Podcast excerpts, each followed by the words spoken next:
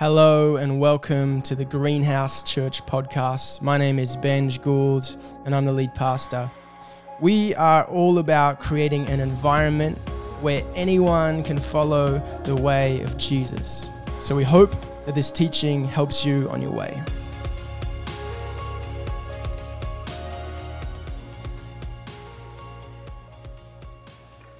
I don't know, nothing. That's the answer that I give Mel every time of year when it comes up to Christmas. What do you want for Christmas? I don't know, nothing. I don't know, nothing. She's like, give me something. Like, I've got all these people asking. We've got to work out what to get you for Christmas. I don't know, nothing. Well, actually, I could use, I could, I could do with a, a phone case, right? Cool. Inspiring. And then Christmas rolls around. I get a whole bunch of stuff that I don't need.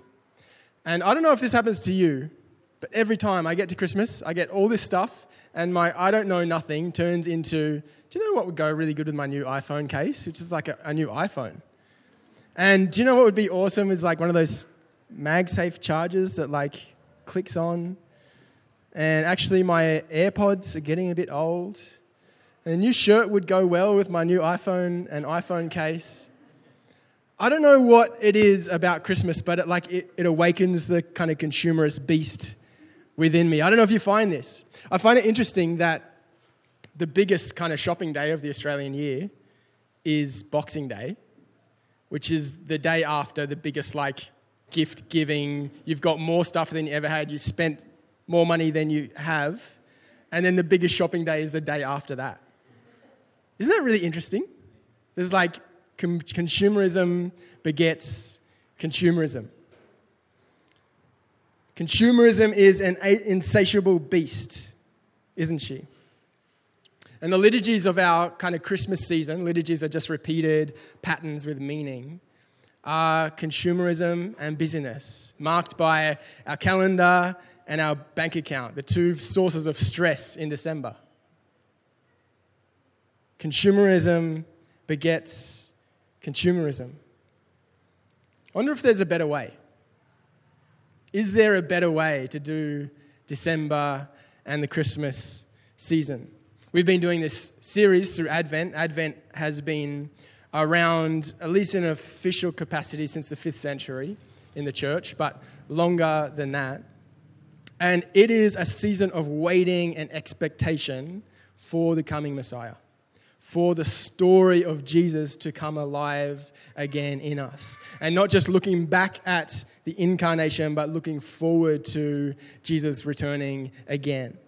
We started the first week of Advent with a talk uh, that Josh did around worship fully. That part of the Advent season is recentering our hearts, not on Santa, but on Jesus. Not on the things we're going to get or the things we have to do or the things we um, continue to kind of book our calendars up with, but the presence of Jesus. And then last week, we had a uh, conversation with Larissa around their little experiment of um, not buying anything for 12 months. And this idea that, you know, spending less, simplicity, minimalism is the kind of the latest term for it, is a very Jesus-y idea. That we don't need as much stuff as we think we do. And I want to talk about this morning, and it seems kind of counterintuitive to last week's, spend less talk, is give more. Give more. I want to talk about what it means to give this Christmas. And I was sitting at my computer earlier this week. I was asking myself the question, like, why do we give gifts? What is a gift? You think about it, like it's a pretty strange thing. Like I, I just give something to, to some person that I've chosen. Like, and we don't give gifts to some people, we do give gifts to others. A gift is simply a representation or celebration of a relational connection, right? You only give p- gifts to people that you're relationally connected to. And so a gift is just like a, a token to celebrate, recognize the relationship that I have with a certain person. And what better way to mark that relationship than to give them a piece of crap that they don't need, hey? That's kind of the way of our society. If a gift is a recognition or a celebration of a relationship, what is the best way to give? I wonder if there is something from the life and story of Jesus that helps us live in 2022 in December in the Christmas season, I want to read Matthew chapter 1 with you. I think it's going to be on the screen. This is how Jesus the Messiah was born. His mother Mary, Mary was engaged to be married to Joseph. But before the marriage took place, while she was still a virgin, she became pregnant through the power of the Holy Spirit. Joseph, to whom she was engaged, was a righteous man. He did not want to disgrace her publicly, so he decided to break the engagement quietly. As he considered this, an angel of the Lord appeared to him in a dream. Joseph, son of David, the angel said, Do not be afraid to take Mary as your wife, for the child within her was conceived by the Holy Spirit. She will have a son, and you are to name him Jesus, who will save his people from all sins. All of this occurred to fulfill the Lord's message to the prophet Look, the virgin will conceive a child. She will give birth to a son, and they will call him Emmanuel, which means God with us. The gift of salvation was Emmanuel, God with us. Have a look in John chapter 1. So the Word became human and made his home among us. He was full of unfailing love and, and faithfulness. And we have seen his glory and the glory of the Father's one and only Son. John testified about him when he shouted to the crowds, This is the one who I was talking about when I said, Someone is coming after me who is far greater than I, for he existed long before me. From his abundance, we have all received one gracious blessing after another. For the law was given through Moses, but God's unfailing love and faithfulness came through Jesus Christ. No one has ever seen God, but the unique one, who is himself God, is near to the Father's heart. He has revealed God to, her, to us. The great story of Advent, the story of Christmas, is that Jesus came and made his home among us, came down to the dirt with us. The way that Jesus chose to bring salvation, that God chose to bring salvation, was not material possessions not even necessarily healing or visions or dreams, it was his presence. That the greatest gift Jesus ever gave us was Emmanuel, God with us, that he entered into our world, that he gave us his presence. Salvation, the great gift, was a person. And is it possible that in this season that we're meant to celebrate the story of God, the story of God with us, Emmanuel, that we've missed the point and loaded ourselves up with busyness and stuff. And maybe there are some small things we can do to recenter ourselves, to align ourselves with the Christmas story, and give more relationally and intentionally ways that represent the God with usness. I've got three nephews, and I always, at Christmas time, prided myself on giving them the like most fun, stupid gifts, things that shoot or smell or you can throw or whatever. And I would always pride myself on having like the funnest gift on Christmas Day. My sisters, my two sisters, would always give them like relational gifts, like we're going to go to the fair or we're going to go to Aquasplash or something, which is so lame because it doesn't make fart noises or it doesn't shoot.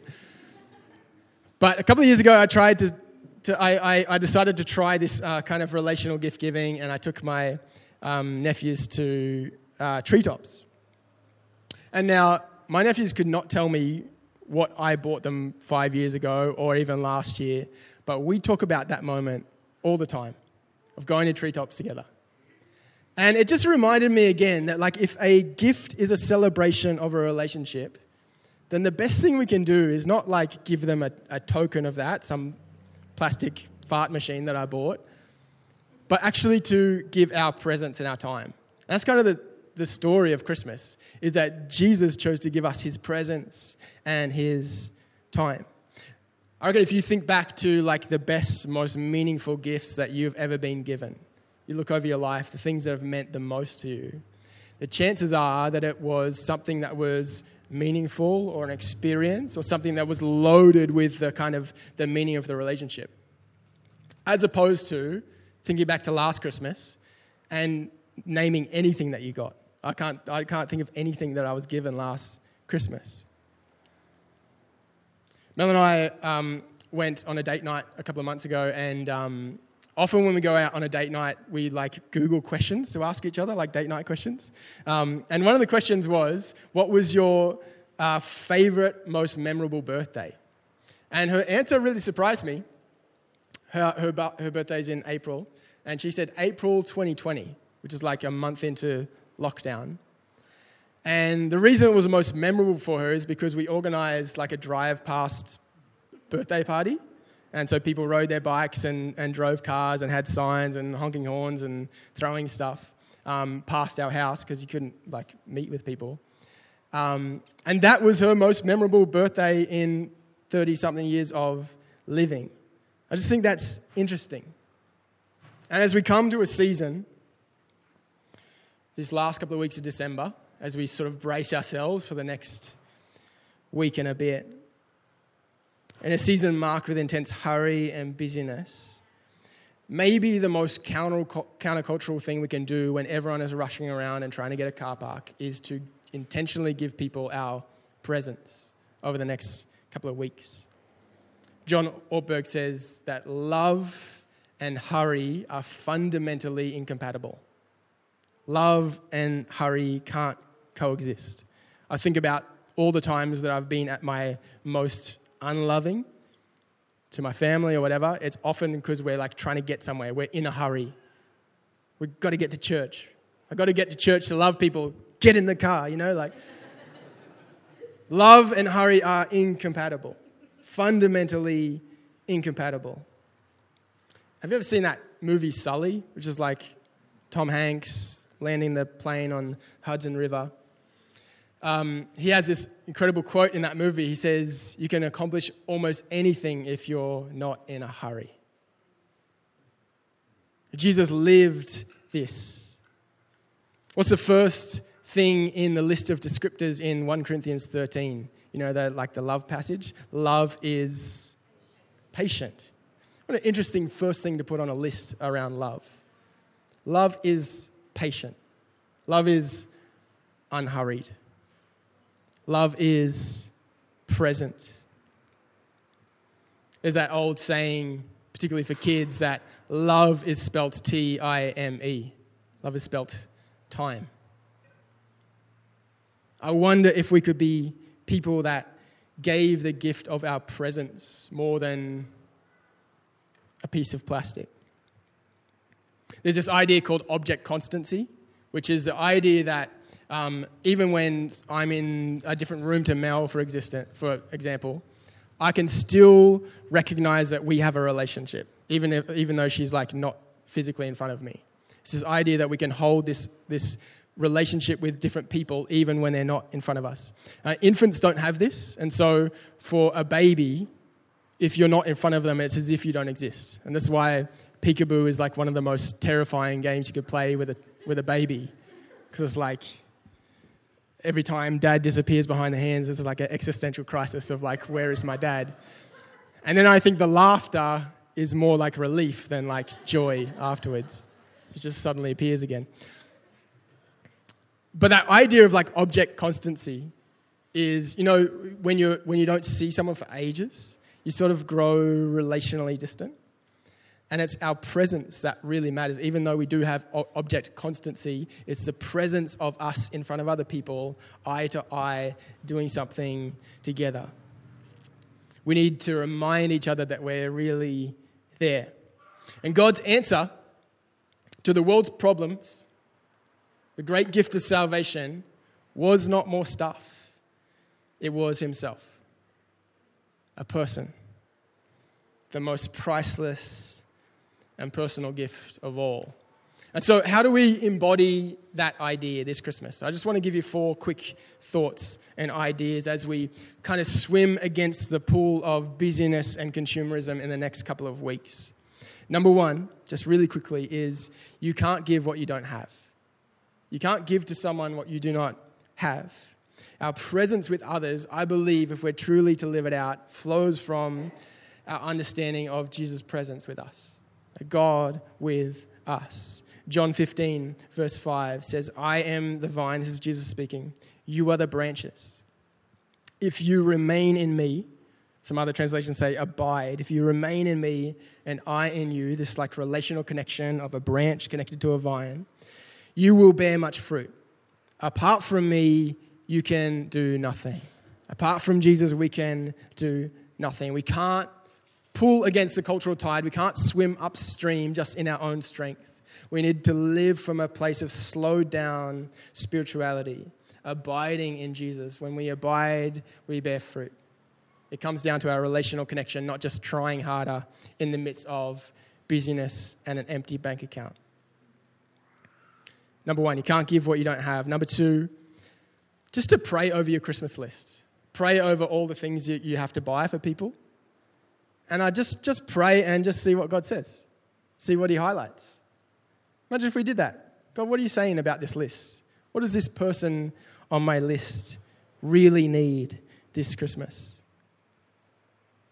These gifts that I've been entrusted to give as a celebration of relationship. The third thing is just to start small. We are well in the throes of Christmas. I'm sure you're already somewhat through. Who's like already done their Christmas shopping? Is it, okay, wow.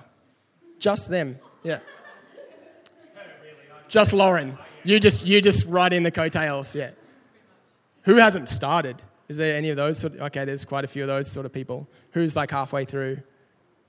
Yeah. And then some people just not answering, choosing to uh, plead the fifth. Start, the, start small. Maybe there's just one person in your world that you can swap out a like a physical gift for, for a relational experience or something that would be meaningful to them. Imagine if the 80 of us in the room, 75 of us in the room, whatever it is, took one thing that we bought less of a physical thing and actually invested into a relationship this Christmas. Imagine what like the impact of that.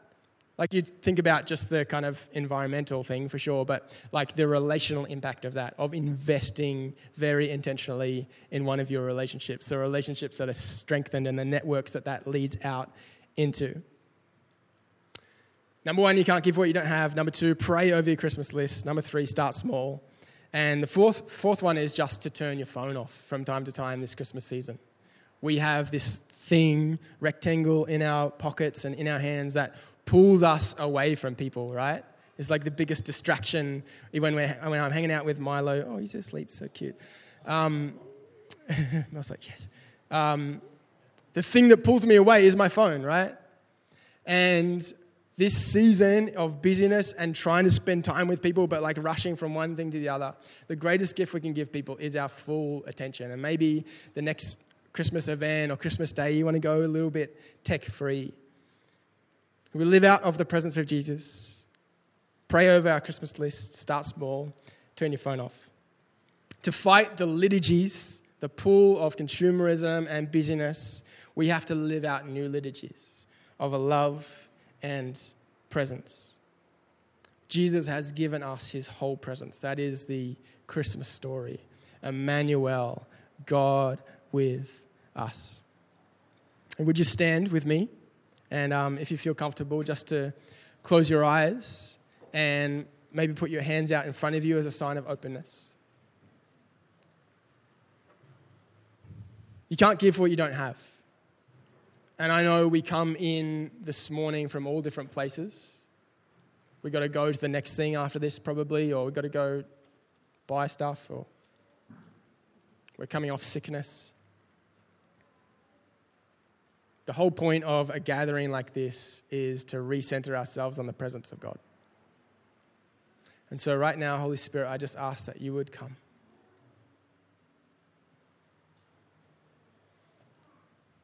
May you remind us the depths of that Christmas message that you moved into our neighborhood, you moved into our homes, you put on flesh, you got down into the dirt with us. So, Holy Spirit, I pray that you would come, that you would fill us again, that you would meet us where we are. Holy Spirit, as we connect back into the vine and maybe where we've been a little bit severed, may you just breathe your life and presence. May the fruit of your Spirit come out of that abiding in love, joy, peace, patience, kindness, gentleness, faithfulness, goodness, and self control. We thank you that you loved us so much to put on skin. And the story of 2,000 years ago is just as true this morning as it was then. That you are with us. So, Holy Spirit, would you come again? In Jesus' name, amen.